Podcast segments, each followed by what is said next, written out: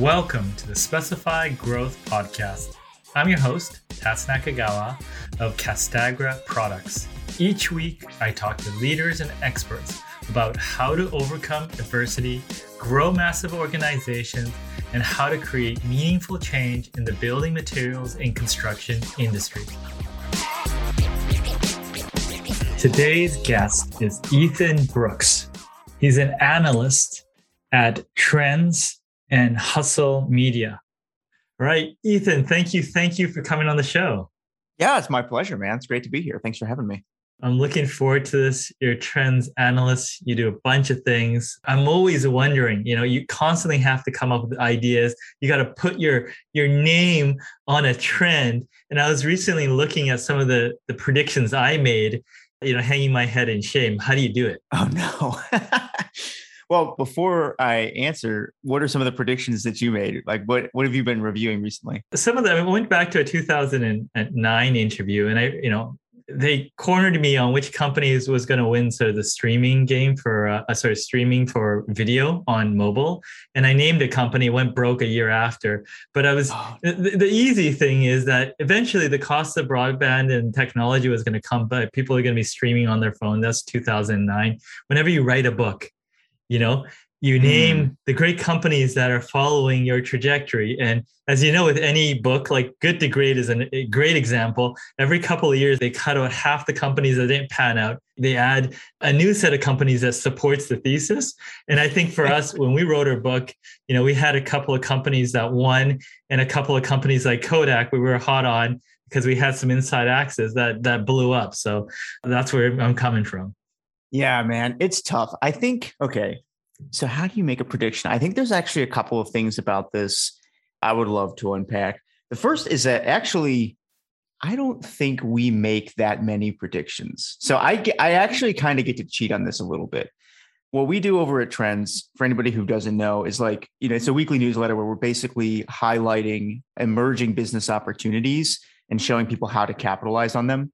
And one of the real benefits of that is that everything we try to do is data backed. And we'll have conversations about this behind the scenes as we're drafting something. Cause sometimes you're excited about a trend and you say hey, there's going to be opportunities to grow this, or this is going to be huge. And we'll kind of catch each other in the editing process and say, well, actually, we don't know if it's going to be big for the same reasons that you just said. The only thing we can say is that it is big now. And here's how you could capitalize. So most of the year, we actually try to stay away from what we call crystal ball gazing, predicting what's going to be big, and instead focus on data from the very recent past that suggests something is going to continue to be successful. That said, we do twice a year put on those magician's hats, and we'll write what we call our predictions issues, where we get and it's kind of like a competition. We'll get the whole team together. And we ask everybody, hey, 1 to 200 words, what do you think is going to be the next major trend? And that's the opportunity for writers to cut loose and just kind of say hey, here's this thing. Everybody thinks it's crazy, but I think it's going to be big. And I would say, I haven't gone back and checked, but my hit rate on those is probably no better than a coin toss. So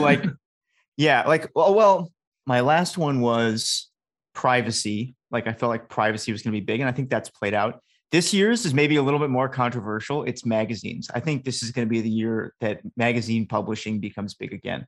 But both of those are they're a little more based on, your gut feeling as you spend weeks just kind of trawling through the trenches, the articles, social conversation, stuff like that. They're not as data-backed as most of the research that we put out there. So yeah, the research is easier to put my name on because I'm just looking backwards, not forwards, even though it kind of feels like you're looking forwards. That's kind of the cheat answer to it. But I'll pause for a second, but I have another thought on how to find them if people are interested. Yes. Okay. So this is probably the harder part of what we do, which is again, we're not really predicting things, but we do have this audience that's looking for business opportunities every week. And you because you're a community leader in Trends, one of the major connectors inside of our network, there's real operators in there, right? People building real businesses. So I can't just come out and say hey, here's fidget spinners. You should go sell fidget spinners, because people might listen to that once or twice, but after a while, they're going to say, this is these are tchotchkes. I want a real business, you know? So the challenge for us has always been, how do we continue to find high quality opportunities week after week? And we've gone, I think each analyst kind of has their own little tips and tricks for doing this, but one that I've found particularly helpful is I will keep an eye out for companies that I find that are just interesting, right? And every business owner listening to this, you know somebody, you know some company that you think is really cool. And you're like, oh, that's a neat idea.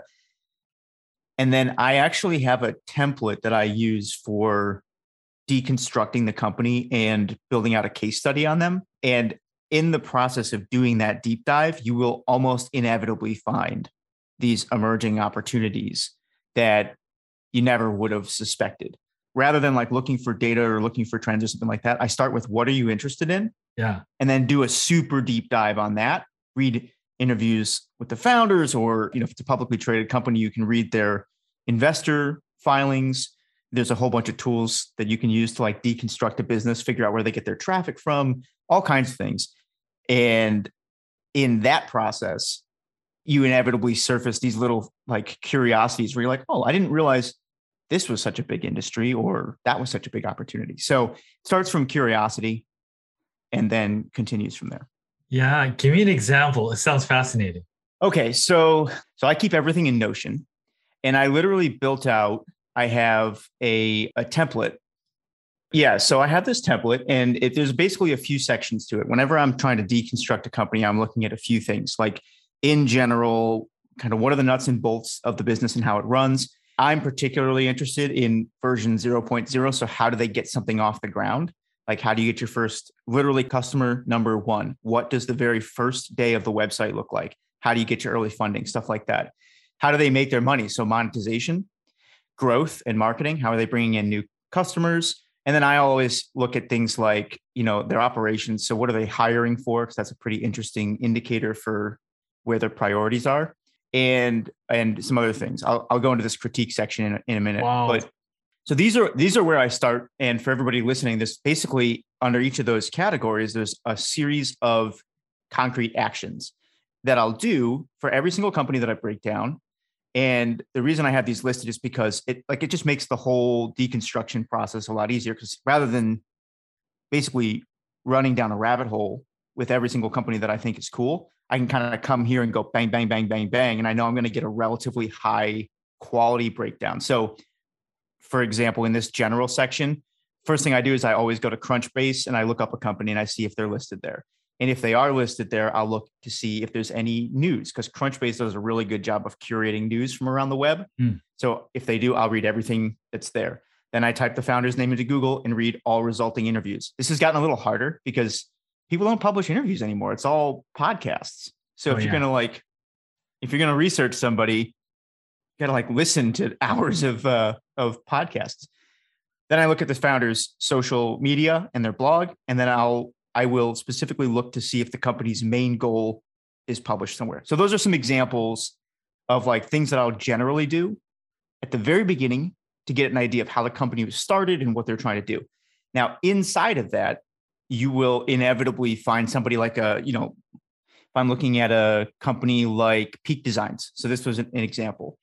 Peak Designs, if anybody's never heard of it, is sort of a camera. What are they? They're like a travel and lifestyle brand now, but they started as a camera accessory brand. And I just thought it was really interesting because they're like, you know, they've got this really great philosophy. They seem to care about their employees. They give a certain percentage of their money back to, you know, help offset carbon emissions. And they've done a lot of community-based fundraising on Kickstarter. In fact, all their funding, they actually hold the record for most money raised on Kickstarter by any company in the history of the platform. So they were just interesting to me, and I started to break them down. And in the course of that breakdown, you see things like, I'm scrolling through for people who are listening here, but like I have all this data here on how much they raised for each of their rounds. So they've done more than a dozen or like 10 Kickstarter campaigns at this point. And several of them have raised, you know, $4, $5, $6 million a pop. And inside of that data, you get to see, oh, well, that's interesting that such and such raised this much money. I didn't know there was so much demand for that. And then as you can kind of continue to pull back the layers, and that's where these opportunities come from. So for me, I always start from this point of like, oh, there's a cool company. I would love to know more about how they run. Then I start going through this checklist. And as you do that, you start to find opportunities that you're like, oh, I didn't realize there was such a huge potential in this particular space. That makes sense. You start with the company, it inspires creativity. Maybe the company itself is unique. Maybe the industry is unique. Maybe it spawns off other ideas to head down other rabbit holes with things you find. You just go deeper and deeper, and it just sort of pulls you out of any tendency to kind of wander off on a predetermined path. You just keep going down the rabbit hole. Yeah. Yeah. And you'll find all kinds of stuff. And like, this is great for business owners to do too, even if you've already got a business, because you're going to find things like operational things that can really help. So as one example, you know, I'm still looking at this Peak Design case study. So they've done several different Kickstarter campaigns, but one that's particularly interesting is this one that happened in 2015. So up until 2015, they'd run 4 or 5 campaigns. Each one had done anywhere from like $500,000 to almost $1 million. And then all of a sudden they come out of the gate in 2015 with a new product that raises almost $5 million. So like 5X, whatever they had previously raised. And, you know, I think any natural business owner would look at that and go, huh, like, I wonder what happened there.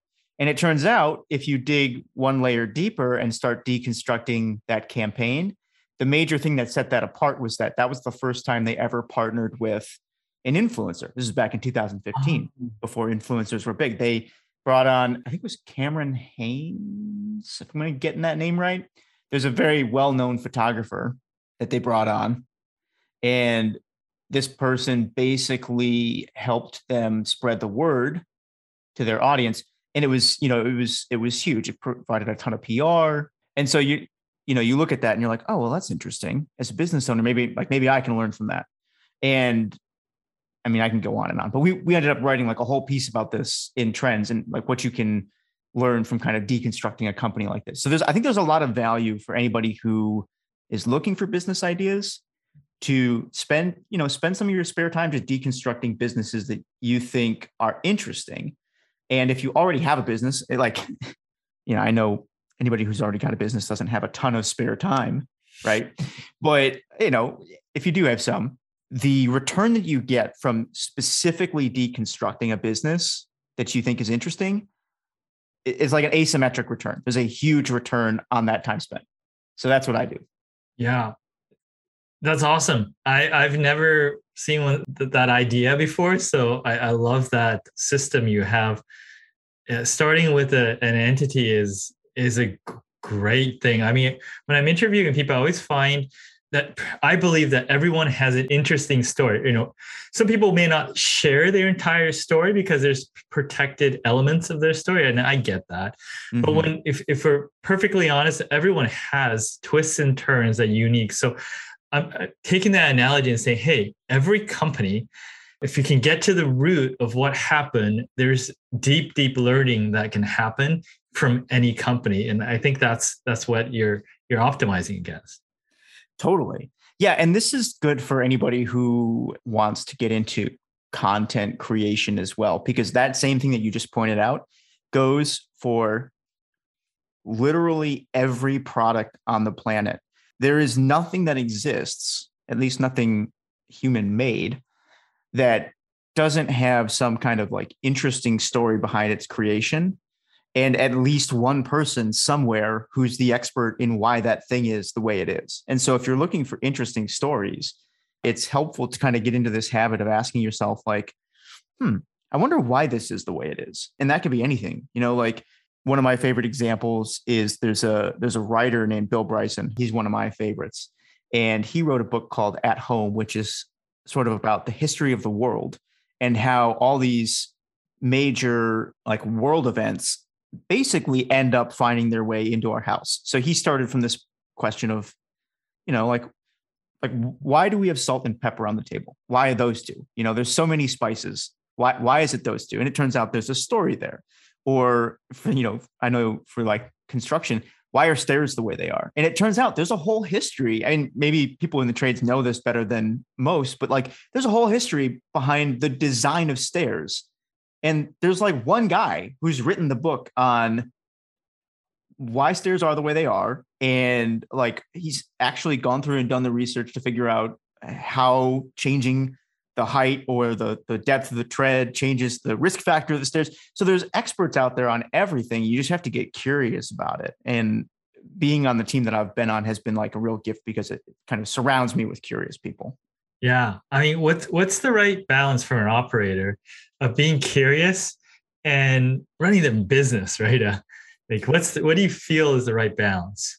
That's a good question. You know, I don't know, but I do feel like some of the most effective operators that I know are relentlessly curious.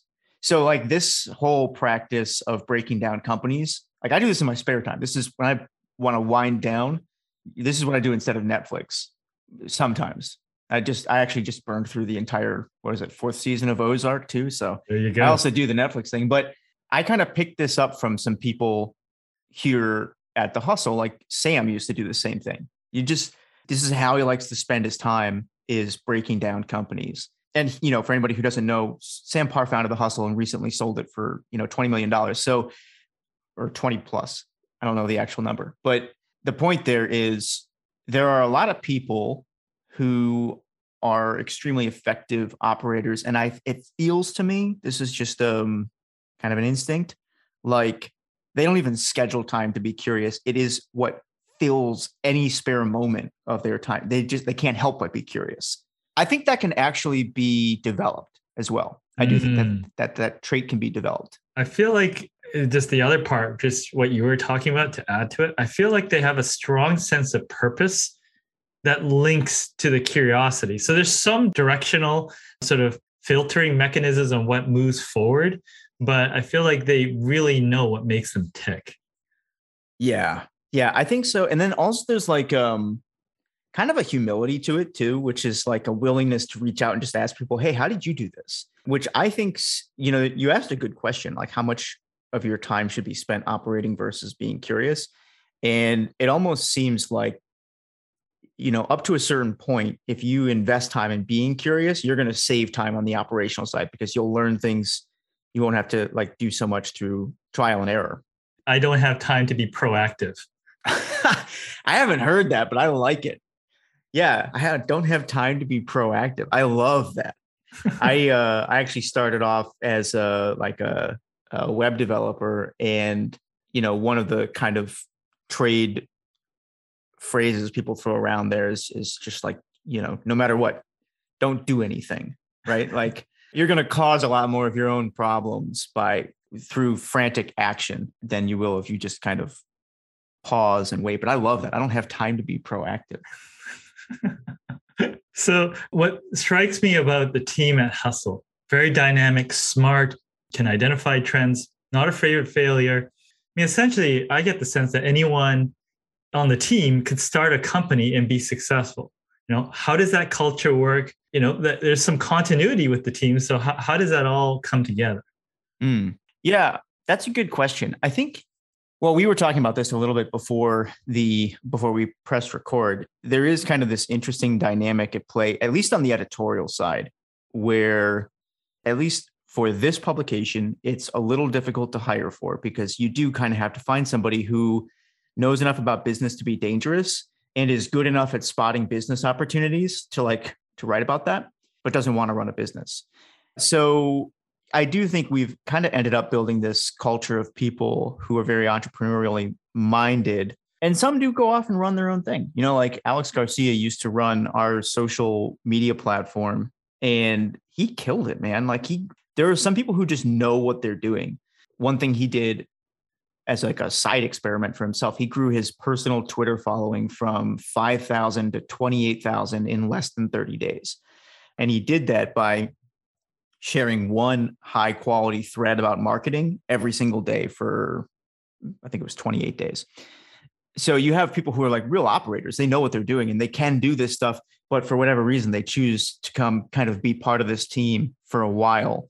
And, I don't remember if he was here pre-acquisition or post-acquisition, but the reality is, I think that's a risk that every business owner takes. It's like, if you want people who are entrepreneurially minded, you're going to have to live with the risk that they might leave at some point, right? And go do their own thing. And the question is that worth it to you?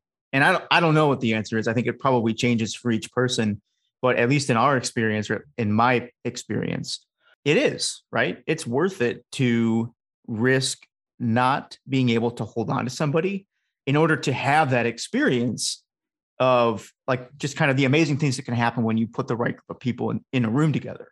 In some sense, I don't know. I would be curious to hear how you feel about this, because, you know, I'm in media, and like that's a very different game from what some people are listening, or some of the listeners here are trying to build. On our team, it's like our job to go be popular. And once you have a following of some kind, like you could go off and you could start a business. And what I was thinking recently, I'm like, you know, if it works right, it almost can't last forever, right? Because at some point, your audience is either growing or it's failing, right? So if the people on your team are growing, like let's say you bring in, I don't know, a social media manager to come in and manage the account for your business. If they really are good at it, maybe you've got some people who are writing blog articles and you're trying to position your company as a thought leader in whatever your space is. If you really do that right, it can't last forever, because those people should build a reputation that's so big it transcends your company. And I think what a lot of businesses are trying to figure out is how do you do that in a way that's like both beneficial to the brand and graceful and beneficial to the people who are building it. Yeah. I don't know that there's a lot of answers to that yet. The only solution I could think of is the company itself has to commit to growing at the same pace as the people in the organization. So you're always trying through resources to be one step so that there is always a progression in the learning. And the second thing is there occasionally people are going to be on such high trajectory.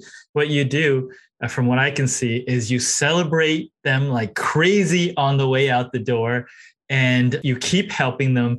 And that partnership continues, and it attracts more people that are earlier in their phase. So that's the only thing I can see working.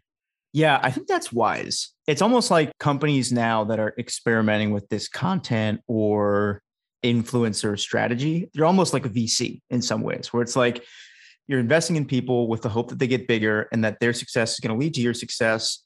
And this is sort of the little known second stage to VC, is like you want to develop a reputation for being so pro-founder that they bring you the next major deal in your portfolio. I think you're right. I think that's kind of the way to do it. But we're still so early. I mean, most companies are just starting to experiment with this idea of, you know, bringing creators in-house and really fostering their careers.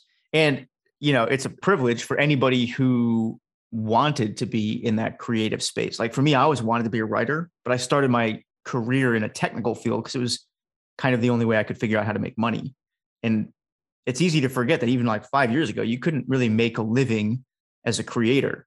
Now it's not the same. Like there's companies that are willing to invest in you, but it's on everybody to kind of make sure that this model works for everyone involved. Otherwise, companies are just going to stop doing it too, you know? Yeah.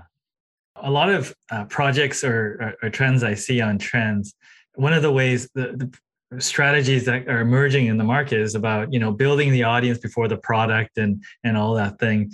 And I've talked to a friend of mine that kind of coined this term digital charisma. But some people have it. And some people don't in the temperament. And the question is, let's say you don't have it. Maybe you have the ability to improve it. But let's say you're on the wrong side of digital charisma and you didn't win the TikTok lottery. What do you do? That's a great question. And okay, I have a couple of thoughts about this. I'll start with a kind of a fundamental. This is like a line from Stephen King. So Stephen King believes that you can take a bad writer and you can make them good. And you can take a good writer and you can make them great, but you can't make a bad writer into a great writer. And what he's getting at there is that there's like some fundamental, not born ability, but it's like some people develop this wiring very early on. And like they see the world through words, and that is how they approach the world. And you can take somebody who doesn't have that and you can make them pretty good, but it's very unlikely that you're going to make them into a fantastic creator of prose or something. And I think that's okay. So I think the same thing probably goes for these different social media or like charisma arenas, right? So if we're talking like TikTok, Twitter, YouTube, I think each one has its own kind of personality. Mm. And if you happen to jive well with one of those and you find it, you're going to do incredibly well, right? Because you'll outpace everybody who's just trying to kind of grit their way through building whatever it is, a Twitter audience. If you like Trung is an amazing example of this. For anybody who doesn't know him, Trung Phan, TrungPhan, he's on my team. He is a Twitter phenom, right? The guy posts at all hours of the day. He's hilarious. He's great at Twitter. He's got that charisma you're mentioning. Yeah, like it's just naturally. Elon responding to one of his tweets. So yeah, like Elon's responded to a couple of them at this point. And famous comedian I think his name is Hassan Minhaj. He was on the My First Million podcast. He knows about Trung from Twitter, so it's like the guy's got reach now, and he puts in a tremendous amount of work. But he also has that he's got a personality that is naturally tuned to that particular frequency, right? So it's working for him. Now, what do you do if you don't have that? Well, I would suggest probably two things. The first is to look around a little bit, try some different things and see if there is one that you are naturally attuned to, because each one's got its own feel. Like, I'm all right at Twitter. I am all right. Not that great. I love doing podcasts. I don't know if I won't go so far as to say I'm like the Trung Phan of podcasting, but I love this format, right? And that makes it easy. So if nothing else, it makes it easy for me to keep showing up and getting better. So play around a little bit, see if there's a format that you really enjoy, because the reality is you don't have to be on any of them. I think it's popular, especially in less digital businesses. Like when I was building websites, I used to build websites for bed and breakfasts and electrical contractors and stuff like that. And so I know that there's actually a culture out there that's going to some of these trades and saying well, you have to be on TikTok and you have to be on Twitter and you have to be on YouTube. And it sounds true, but it's not. You don't have to be anywhere. What you have to do is figure out what really resonates with you and do that. So the first thing I'd suggest is play around a little bit and see if there's one that really does work. And if you don't feel like you have this charisma out of the gate, it might be that you're just on trying to compete on the wrong platform. And I would stay away from that. I don't know. How do you feel about this? To me, I feel like TikTok always rubbed me the wrong way. Yeah. Early on when it was just people dancing and smiling, I was like, this seems weird, man. I could never be a TikTok guy. Yeah. Now I think the culture there is changing, and it feels like it's. I think there's a few things I've run across over the years. Like you said, what's the natural tendency of the entrepreneur or the company, right? So, as a leader, like you said, try different formats. Maybe there's a way, there's alignment between your customer base and your personal interests or your talent, right? So talent is the best. And then if you're interested in getting better, that's great. It could be you're interested in getting better, which is always good, which you'll get to good, maybe great just on interest. But I ran across something by one of my guests. They said, there's three types of weaknesses. I'm like, what's that? Right? And he says, well, there's weaknesses that don't matter, right? For me, I'm not good at cooking. And in my situation, that doesn't matter. And then there's, things that weaknesses that you have to mitigate. So let's say in business, if you're an operator, you kind of have to be average in all three areas: demand gen, operations, which is keeping the customer happy, and finances, doing it profitably. You at least need to be good in one minimum. If you're great in all three, that's great. But one good, two average is probably going to get you pretty far. So you have to mitigate. And then if you want to take over the world, depending on your goals, and you have to speak in front of billions of people, there's certain weaknesses that you have to turn into a strength, and you have to will your way to do it if you want to do it, and find that energy, the lifting of the car, right? When someone is trapped underneath to do it, but it really has to mean to you. So I think it's kind of a combination of looking at that and to determining what your vision is and then kind of finding a way. And even if it's not you, how do you get closer to people that can do this, right? I think back in the old days, it was like your website is good as the best designer that's closest to you. And if that's your daughter, then that's your website. And if your friend is a designer, you most likely have a really good website. So look through your team and say, well, do I have a programmer, like who, someone that's close, and look at the holes and the diversity will determine how your base, setup is in entrepreneurship. That's a great point. You're making me think too, that as you do that search, you'll probably uncover somebody on your team who may be more valuable in one of these other roles, right? Like if you have a young kid just kind of doing front office stuff after school or whatever, they might be really well attuned to TikTok or Twitter or one of these other platforms. There can be a much higher return on whatever you're paying them if you kind of pivot them into that role as well, or kind of give them the free range to experiment, which I think ties in with what we were saying earlier about facilitating growth. There's another thing that you are making me think of, which is like authenticity. And I think, I don't know which of these would be like stack ranked first, whether it's finding the platform that's right for you or just being authentic on any platform. But there is a space for like being yourself, even if yourself, it doesn't really jive with how the platform typically works. The one that comes to mind for me is Jocko Willink. Do you know Jocko? I heard of his stuff. He's very, is a very well published author. Yeah. He's one of my favorite Instagram accounts because he posts three things. He posts a picture of his watch every morning at 4:30 in the morning, like a picture of his kettlebell after he's done kettlebells. And then every once in a while, there'll be like a little video in there or, a picture from a hunting trip or something like that. But there's no lifestyle influencer stuff. There's no creativity. It is 100% on brand because Jocko's thing is he wakes up every day and he does the work. Wow. And so it's not something, I think he was the first person I saw. And to my knowledge, maybe he's still even the only one doing this, who just used Instagram to post the same picture every single day. And if people go look at it, it's still the same. He's got three things that he does there. And he's been going for like 5 years at this point, every day. So there's something to be said for just being yourself on a platform, even if you're not quite in sync with everybody else. If you do it long enough, you'll find enough people that agree with you. Yeah. Yeah. Well, there is also, people love novelty too. There was this example, maybe it was the Natural History Museum. Do you remember this? I think it was maybe 1 or 2 years ago. Some security guard at a museum was basically asked to do the Twitter account for a day or something happened. And I could pull up the story if I had a minute, but it was, to this day, I don't know if they did this on purpose or if this was really just this guy. But when you read the tweets, it gave you the impression that he didn't really know how Twitter worked, right? Like he would take a picture of an exhibit and say, "Hey, isn't this a cool exhibit?" And then he would literally write out the word #museum. So HASHTAG, or he'd say, my niece says I need to use hashtags.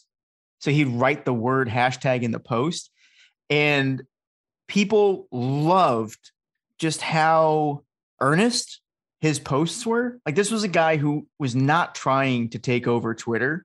He was just trying to, like, I don't know, do this crazy Twitter thing for work or whatever. And he was just like a really wholesome kind of guy. It went crazy. So there's something to be said for just kind of being yourself and experimenting with things, even if it's not exactly how the platform typically works. I love it. Your wealth of information, we could go for hours. Is there anything, anything you wanted to bring up that I haven't asked you about? No, nothing that comes to mind for me. I'm curious, I've listened to a couple episodes of the podcast so far. What do you think is one thing that people would really like to get out of this episode? Like, is there one thing we haven't covered yet that would just be killer for everybody listening? One thing that I've already got out of the episode, and I'm hoping if you're listening that you'll go and watch the video, is, we were talking about Tim Ferriss sharing it all. You just took your valuable template. That's your secret sauce on doing the deep dives, and you just scroll through it like nothing. And, that's just living, that sort of transparency and authenticity. So, we have never done a screen share on the show, which I never even clued into doing. So to me, I will always remember that and think about how else can I do that? So great, man. I'm glad that was useful. And I'll tell you what, if you thought it was cool, what I'll do is I'll whip up a version and I'll send it over to you, and you can give it to anybody who's listening to this as well. Sweet. So I'll put it on the website. Absolutely. Thank you, Ethan. That is extremely, extremely generous. My pleasure, man. Thanks for having me on. It was always fun to chat, and I really enjoyed it. So thank you. Thanks to everybody who's listening. Thank you for listening to the Specify Growth Podcast today. Make sure you check out youtube.com/TatsTalks for video of today's podcast. Hit the subscribe button for upcoming episodes.